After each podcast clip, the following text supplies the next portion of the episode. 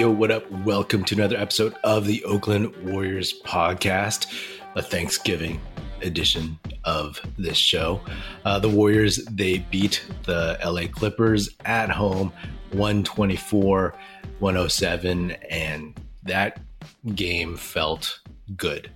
You know, it just felt really, really good. That might have been, you know, the most warrior like game they've had all season. And we've seen some glimpses of them getting there, but this is one that felt it just it was fun to watch. You know, it felt like kind of felt like last season. So the Warriors are now nine and ten with uh, one game left till that twenty game mark that I always talk about. And I don't think that they're in the clear. There's still a lot of work to do. There's still a lot of question marks they have to figure out a lot of things on the road and prove it to people, prove it in the standings, prove it to themselves, prove it to naysayers that they can win on the road against good teams. Now, this Clippers team did not have Kawhi Leonard, nor did it have Paul George on the court. But as I've said, you take that uh, for what it is, but uh, you take any win you can get. You know, mm-hmm. you acknowledge that just like when the the Warriors beat the Rockets, the Rockets had four wins. They probably still have four wins on the season, but you look for the signs from Klay. You look for a road win, just anything to put those things together. And just to remind y'all, if you didn't look at the standings recently, if you haven't looked at the standings, the West is really, really tightly packed. No team is running away with it all of the favorites have had some kind of issue so far this season. When you look at the standings, as of now, the Suns are in first place in the West. And the separation from the first spot to the sixth spot, where the Clippers are, is one game. So one game separates one through six. The Warriors are in 11th place still, but they're only three games out of the first spot. So it would be more serious that the Warriors started off so terribly if you know there were a couple teams that were running away with it or if the top 6 were you know far and away better than everyone else. But that's not the case right now. So you know there is a season to be had. There is no at this point like fire sale of all the young guys in my opinion you know, and that's a topic to get in more in depth at a later time. But right now, I just want to talk about five things that I'm I'm thankful for, you know, for this team, for this game, etc. The first thing is I'm thankful that Andrew Wiggins is I mean, his nickname is Two Way Wigs. I think it should be Wide Open Wigs because when he got traded to the Warriors, everyone told him he would have so many wide open shots because of Steph's gravity, because of the way the Warriors play, the way they move the ball, the way they, you know, the ball finds energy and people make the right play, they make the extra pass and whatnot. And a bunch of Wiggins shots this season and tonight, especially, were wide open. He played 32 minutes, 12 for 18 from the field, six for 10 from three. I believe this is the second game in a row. He hit six three pointers. He hit six in Houston. He hit his one free throw, four boards, two assists, three steals, plus 28 on the night, 31 points. He had the highest plus minus. And I've said this for a long time. Like Wiggins has been the Warriors' second most consistent player this season behind Steph. And if it weren't for Wiggins, then the Warriors would not be nine and 10, right? Like if they were just riding Steph and they didn't have Wiggins, they would probably be five and 14 or something, you know? So I'm appreciative of Wiggins, what he brings to the floor and how his career year is continuing. One of my kind of funny predictions at the beginning of the season, and even last season a little bit, it was that I didn't think Andrew Wiggins would make another All Star game. I don't know if that's true anymore because last season I said there were a lot of dudes who were out, namely Paul George, Zion Williamson, Kawhi Leonard, and all those guys are back. Kawhi Leonard is not playing that well. He's not playing that consistently. He's not playing that much, and he's had some uh, recovery issues with his knee. Uh, and you know, and not even comparing Wiggins to everybody else, but he's just having a better year than last season. So it's not guaranteed, but if Warriors fans and K-pop stars push for Wiggins again this year, and in general, his numbers are up pretty much all across the board compared to last year, and his percentages, his efficiency, just higher. I didn't think he could get that much better, but he is that much better. His shots, again, when when you're wide open, now that he has experience playing with Steph, playing with Klay, playing with Draymond and playing for a championship team, he knows where his shots are. So I'm pretty sure he spent a big chunk of the offseason taking those shots, you know, getting the reps with those shots. And I'm thankful for Wiggins and his desire to be better, his desire to stay with his team and take a a lesser contract, a pay cut, because he's really, really important to this squad and what they do. So uh thankful again for Andrew Wiggins. The second thing, uh, I'm not exactly sure. I was a little too hasty in recording this. I didn't look it up. I'm not exactly sure who on the Warriors coaching staff is in charge of rotations. It used to be Mike Brown, who's, of course, now the head coach of the Sacramento Kings. But whomever it is, I'm thankful for that person because they may have unlocked something that is working well basically it's different combos, but Draymond Green is inserted into the second unit. He comes out a little bit earlier in the first quarter and third quarter, and then he plays with the second unit when he comes back. And it has this calming effect on that second unit because you always at least have one of the adults, one of the basically like Steph or Draymond on the court at all times, it feels like, right? Having them for the majority of the game being on the court is huge because they just I mean, they just know how to play, right? They settle the guys on the court. And also with the second unit, I feel like those guys are getting a little bit more comfortable, getting a little bit more accustomed. Like the new guys, JaMychal Green, Donte DiVincenzo. It's always been about just getting into uh, a comfort zone with the Warriors and how they play and all their different schemes. And I think it's starting to show and that chemistry and that cohesion, you know, it doesn't feel like just a bunch of random dudes who are sputtering on the second unit. With Draymond out there, it feels like someone is in control, that someone is leading that unit better than anyone had before.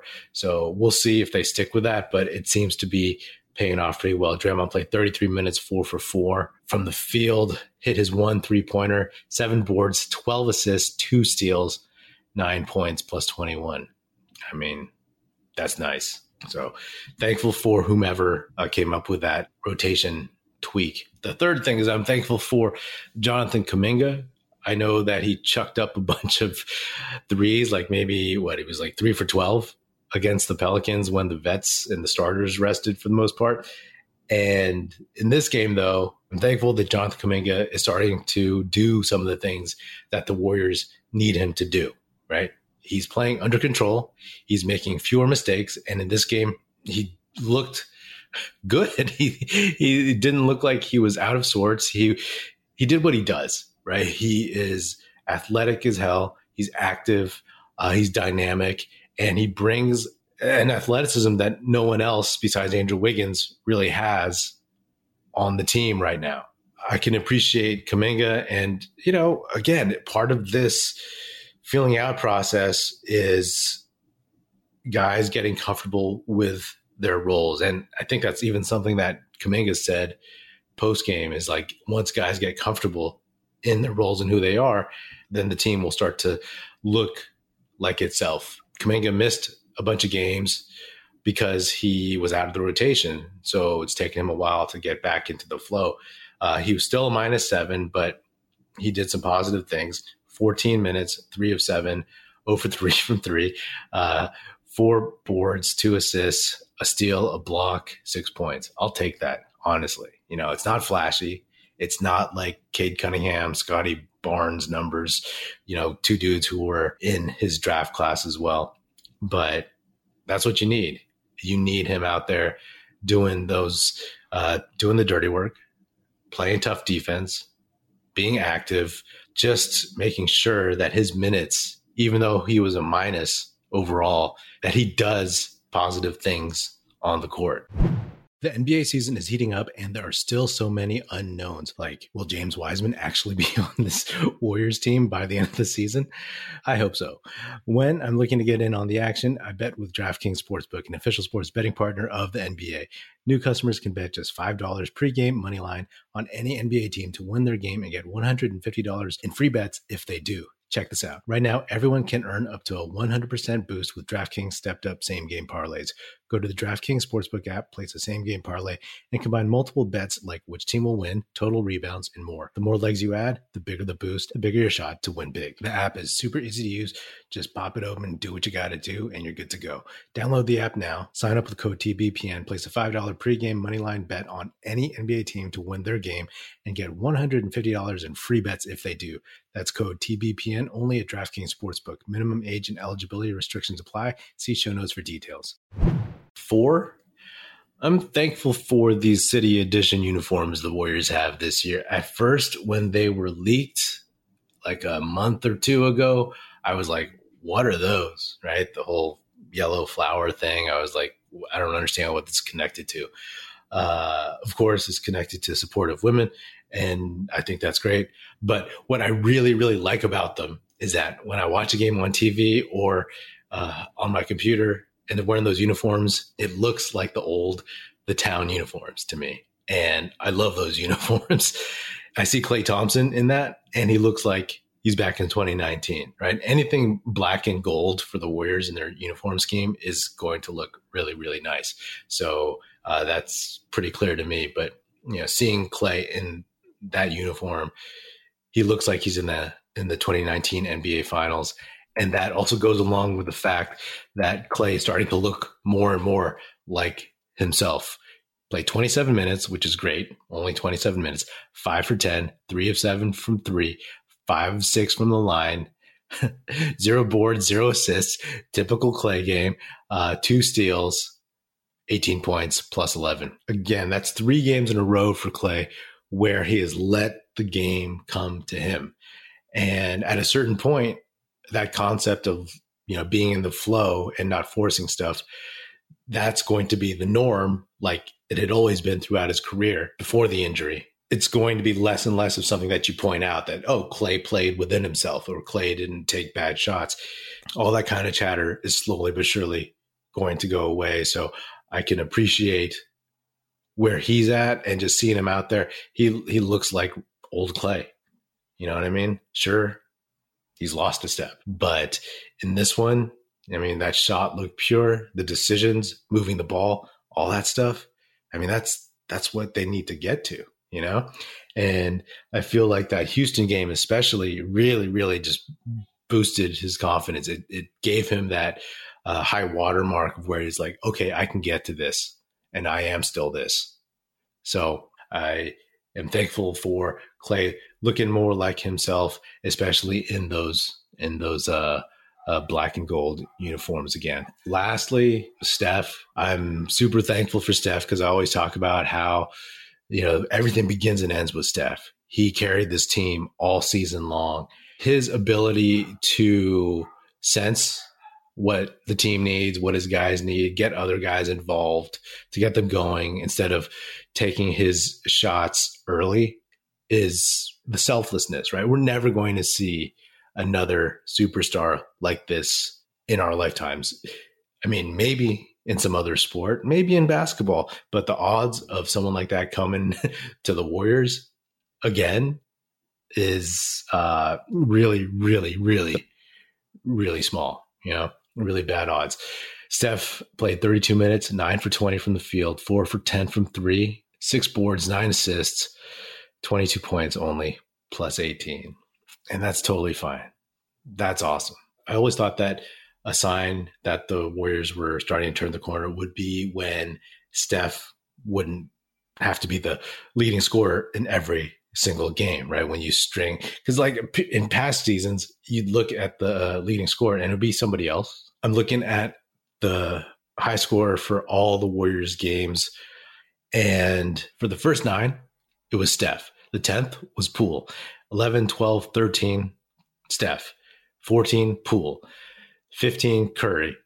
16, Curry. Then it's Klay and then Poole and then Wiggins. And two of those games with Poole were games where, you know, the New Orleans games where Steph sat. So uh, everything else has been Steph until recently small sample size. It's a it's a handful of games that they started to look really, really, you know, like a lot better. But it's a start. I think it's a, a great sign. You know, it's a great sign that at least on paper they're starting to look a little bit more like themselves. And there's a bunch of other things I could mention, but I'll leave it at those things for now. I do want to say that I'm thankful for uh, you all out there listening to this podcast or watching this podcast on YouTube. Uh, I've enjoyed the journey thus far. We're almost a quarter away there. If the Warriors they if they beat the Jazz on Friday, we're back at 500 and you know we're good to go. At least things would be trending in the right direction. You know, again, a lot of question marks, a lot of things to work out, a lot of stuff with the young guys in terms of finding consistency, a lot of stuff to figure out in terms of, especially James Wiseman.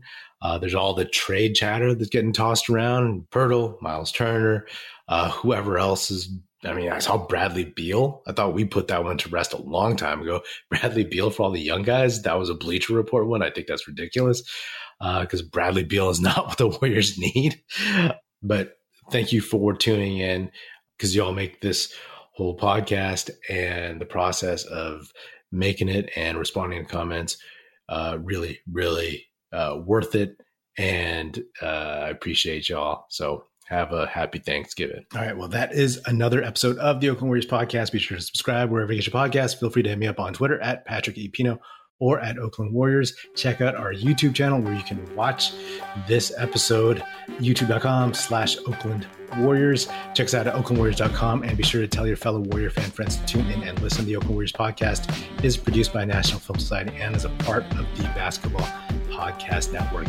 And if you're so inclined, please do leave us a five star rating on Spotify and Apple Podcasts. And if you want to leave us a nice review saying good stuff about the show on Apple Podcasts, that would be hugely, hugely appreciated and it would be very, very helpful. Thanks. That's it. Music in this episode provided by Paper Son. Special thanks to Paul Amardo for production support. See you next time, and go Dubs.